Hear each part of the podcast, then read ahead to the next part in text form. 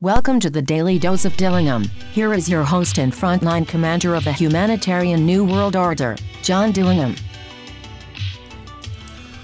What's up, everybody? Welcome back to your Daily Dose of Dillingham. This is episode number 94, 3:36 a.m. Eastern Standard Time, May 28th, 2022. I'm your host, John Dillingham, three-time published author, available on Amazon.com, di11ingham.com, and the Tampa Hillsborough County Public Library System for free. Because I'm a generous guy. I like giving out stuff. Speaking of giving out stuff, I got a few of the $500 Taco Bell bags available. $50. Hit me up if you want one. Some of them have cash inside. Uh, you know how it is, ladies and gentlemen, uh, when you go to bed and you're like, oh man, I gotta get in eight hours of sleep because that's what all the doctors tell me to get, and I and I get into the bed and I'm like, all right, I'm timing this perfectly so I can get exactly at eight hours. You know, at, uh, as soon as the, the clock strikes 4 a.m., I'll have had eight hours of sleep, right, ladies and gentlemen, because it's 8 p.m. I know I'm gonna get there. And what happens, ladies and gentlemen? Well, 1 a.m. rolls around, and I wake up. And then I don't go back to sleep, and then I just lay there for three hours contemplating every fucking thing and problem there is on planet Earth.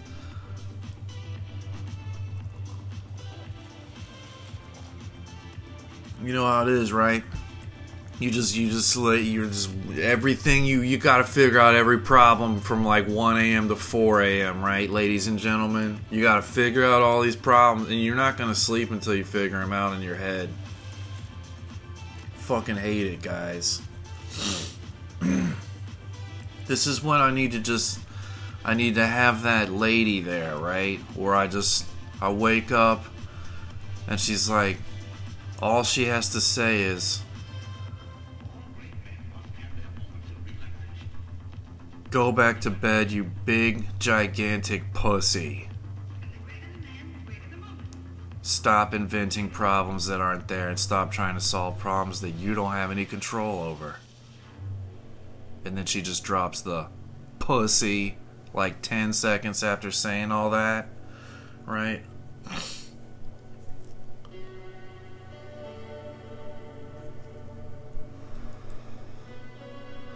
Anyway, um, we're gonna get into some headlines here and check out, uh, you know, the latest and greatest of uh, what we're supposed to be worried about and afraid of. I'm really looking forward to it today because uh, it's only been about 10 hours since the last time I looked at these.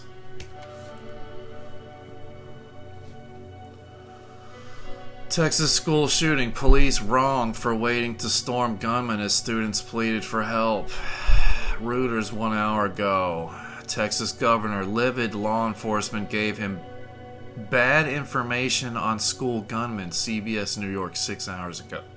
Ugh. Sorry, I'm, I'm still waking up. She smeared blood on herself and played dead. 11 year old reveals chilling details of the massacre scene in 16 hours ago. Editorial Where the heroes? Police stood by as Uvalde students died, begged for help. Houston Chronicle three hours ago. Officials admit first responders at Texas school should have acted sooner. Welp. Uh, another dark day for law enforcement, ladies and gentlemen.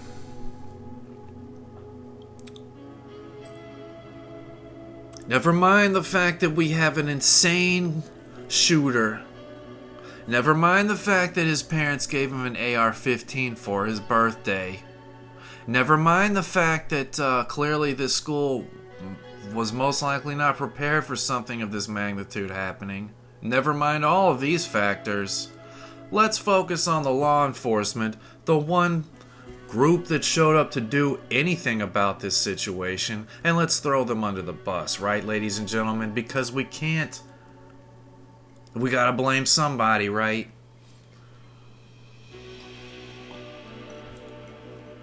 We gotta blame somebody, right, guys? We gotta blame somebody for the death of these innocent children, and it has to be the police. It's the police's fault. Again. Fucking, how can we pivot everything? And I get it. They took their time, right? Clearly, this group of police officers did not either A, have active shooter training, or B, uh, I don't know, were scared. That would be my guess. They were scared. They heard AR. They're like, all right, this is this is this is my this is me walking up to right. I'm a cop, right? I'm here.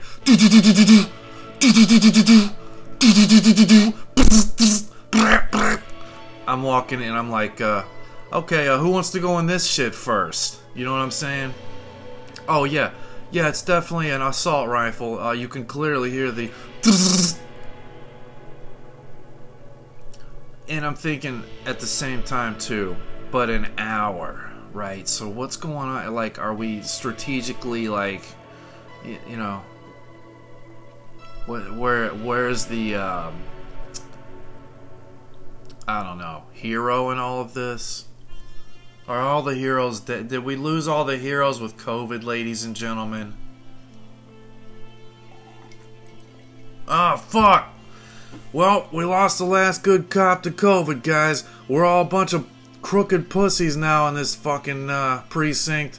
So uh, we're gonna sit out here for an hour and not do shit. And uh, whenever it sounds like he's out of bullets, that's when we charge in, ladies and gents. But uh, what about our sworn duty to protect? Shut up, Mahoney. Protect and serve these nuts.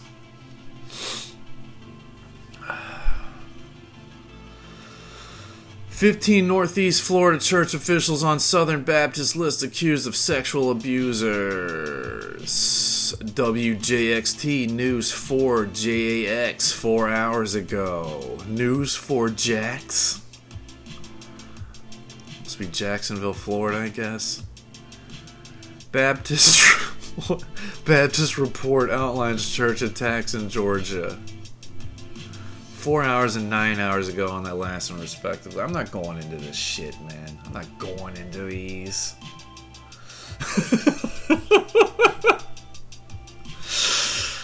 uh, Angels agree to Anaheim request to cancel Angel Stadium sale. Los Angeles Times three hours ago. Anaheim activists take city back to court for shadowy attempt at Angel Stadium sale. This is, of course, on the um, guy trying to make trying to uh make a buck on the stadium or whatever. Dude, everybody, everybody, everybody just wants something for nothing, man. I was coming. That's the truth. Like, I was coming out the other day, like, uh, either in in or out of work. I don't even remember, man. And I just remember another cabbie just going, "You know what the fucking problem is with these assholes?" And another cabbie's like, "What's up, man?" He's like, "Everybody just wants something for nothing, man." And you know, he just lights up his cigarette, and uh, you know. And you know, you know he's right. Like you, li- you anytime a cabbie is mad about something, he's right. I fucking swear to God, 10 out of 10 times. If you got a cab driver that's mad about something, first of all, he's right about what he's mad about. Second of second of all, I guarantee you, he has literally no control over what he's mad.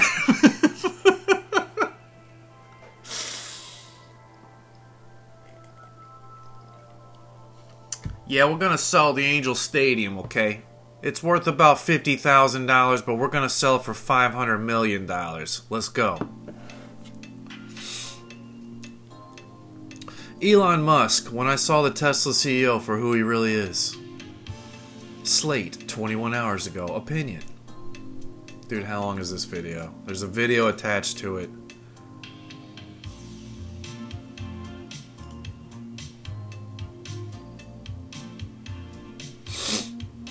What is what? Even, it's an 18 second video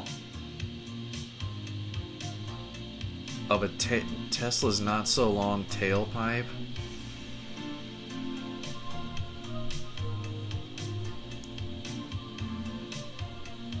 Huh?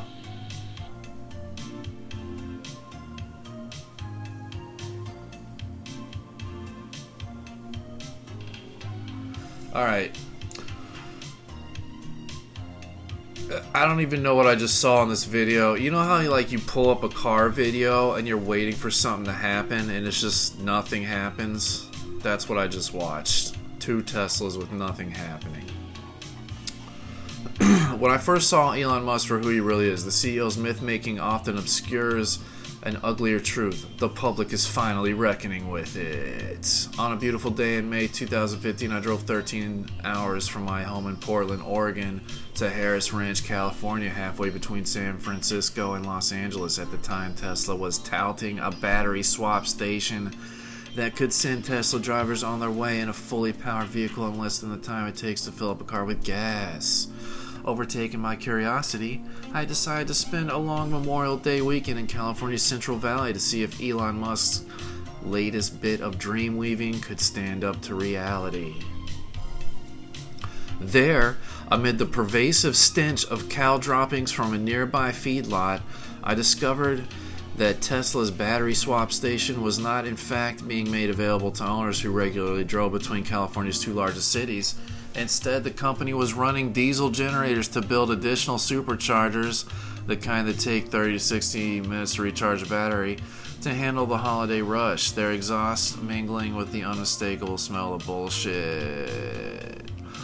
That one decision to go and find the truth underlying Elon Musk's promises rather than just take his word for it changed my life in ways I never could have anticipated. Now, seven long and often lonely years later, the world seems to be understanding what I learned from the experience. Once you stop taking Musk at his word, his heroic popular image evaporates and a far darker reality begins to reveal itself.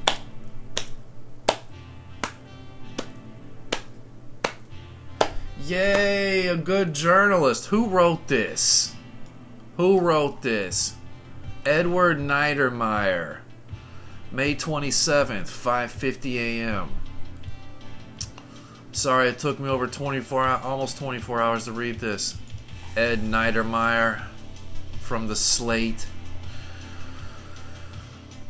It feels like it's it's beginning to be a woke article but I'm still I'm gonna finish it. All right, we're gonna finish this together, ladies and gentlemen. Here we go. Finding those diesel-powered superchargers called in question the two pillars of Tesla's image: of environmental mission and technological leadership. This led me to start digging, and I found that Tesla was getting nearly double the California zero-emission vehicle credits for every car it sold, thanks to its Potem- Potemkin swap station and that its claimed carbon impact didn't reflect the actual energy mix used by its superchargers. This duplicity on Tesla's part, I reasoned, couldn't be a mere accident. To borrow the folksy saying favored by Warren Buffett, there is never just one cockroach, so I began digging up every aspect of Tesla's business, and in the years that followed, my investigations turned up no shortage of cockroaches. In the following year, 2016, I discovered some of the ways Tesla maintained this gap between public idealism and private cynicism when I found the company had been requiring customers to sign non disclosure agreements in return for free repairs to defects. This practice not only propped up Tesla's buoyant stock price by keeping bad news away from the investors' ears, but also cut off safety regulators from the, uh, their only in, independent source of information about defects. Then, even after major media outlets picked up the story and the National Highway Traffic Safety Administration called the practice unacceptable, Tesla published a blog post saying I had fabricated a story implying I had done so because I was short selling their stock in order to profit from the declines caused by my story. Dun dun dun. He's writing bad articles to profit. Dun dun dun. Edward Niedermeyer. What was this guy's name again? Edward Niedermeyer. Despite having not even known what short selling was up to that point. I was mobbed by an online army of angry fans who repeated these smears. Here was the Turk Durkin, or here was the turducken of Tesla's information control strategy. NDAs for customers, smears against critical reporters, a vicious pack of online enforcers, and a total disregard for facts holding it all together. It didn't matter how much evidence I had and how little Musk had, there was always a large and growing community willing to assert that I had to be wrong, biased, and outright evil to contradict their hero. He put community in quotes too. That's hilarious to me. Bravo, Edward Niedermeyer. As the years wore on, this pattern repeated itself again and again. Factual reporting drew attacks rather than refutation. Musk's unofficial social media enforcers revol- ev- excuse me, not revolved, but evolved from a mob to an ecosystem of influencers and media outlets and the stock always kept climbing, clear evidence of Musk overpromising, and stories that would have earned any other automaker a congressional hearing all became lost in the shadow of his ever growing legend.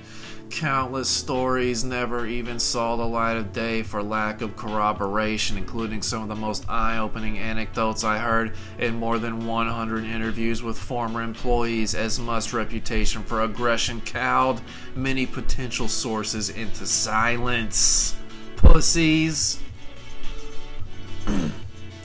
if there's anything that makes a pussy out of a man, it's money.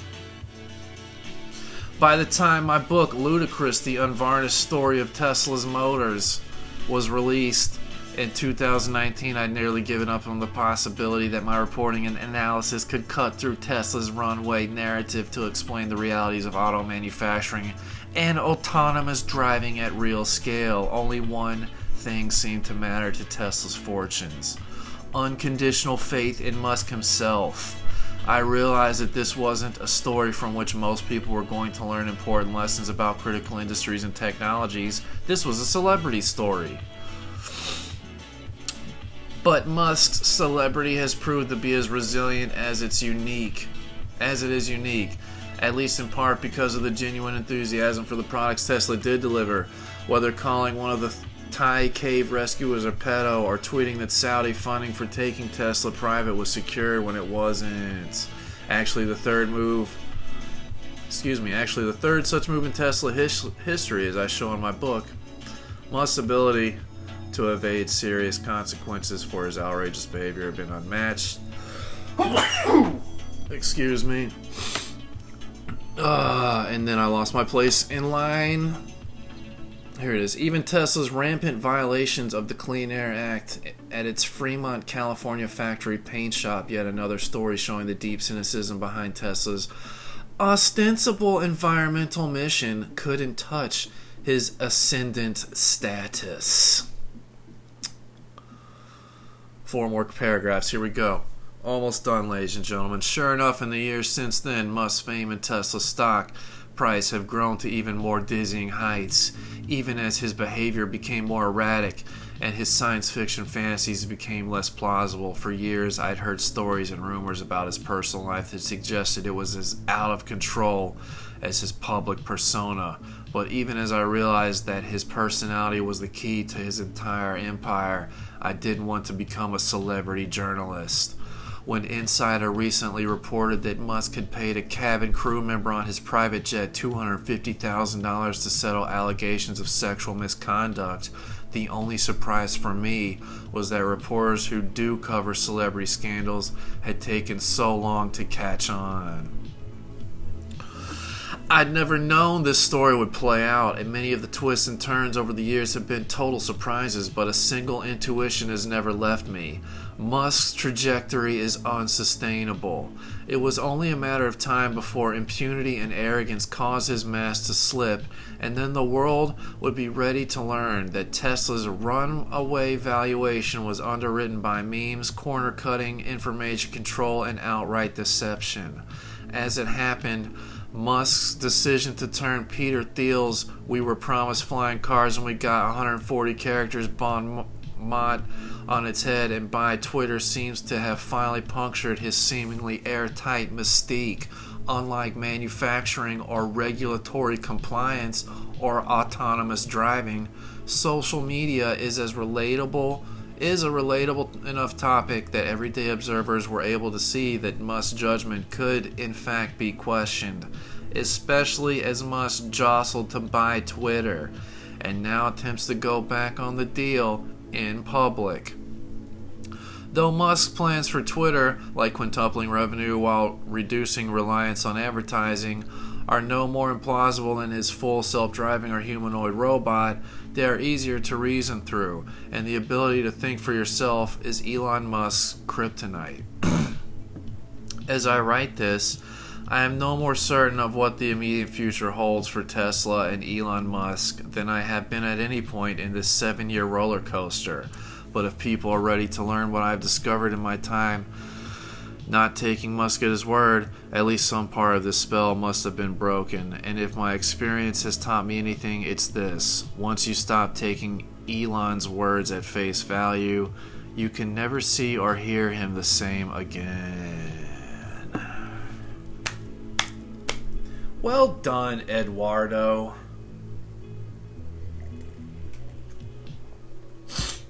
Well done.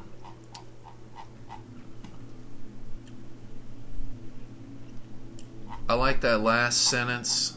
I'm gonna reflect on, you know, once you stop taking Elon's words at face value, you can never see or hear him the same again. You know, that holds true for a lot of people. Basically, everybody. Once you stop taking everyone's statements at face value, you just never hear them the same again.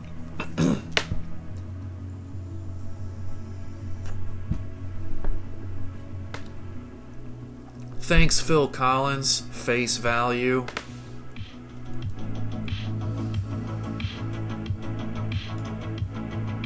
Alright, um, let's look at the charts here and see how dismal this is. Um, well, excluding all stocks, Atom's at the top of my list here, 2.48% and nine nine and a half dollars almost, nine dollars forty five cents.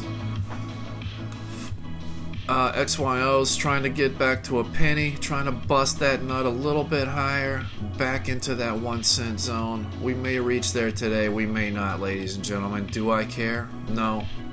I, am gonna um, straight up say too. I deleted the coin app. I was using that while driving, um, and I eventually just decided it was not worth my time. So I got my uh, XYO out of it that I could, and I just deleted the whole shit. Fuck XYO. Actually, I should say fuck Coinbase. Um, I decided. Eh, here's the thing. I, I racked up like 10,000 coins to trade in for approximately 450 XYO.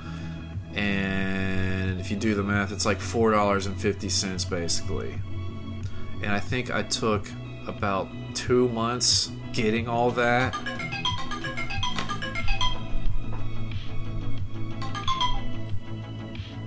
And so I just deleted the coin app after. After I realized, like, all right, I got this. I got this take and then I was able to buy it within um, whatever the app is that all of it was distributed to. Whenever I was able to buy it there too, I was like, all right, well, if I just want more of this, I'll just buy it.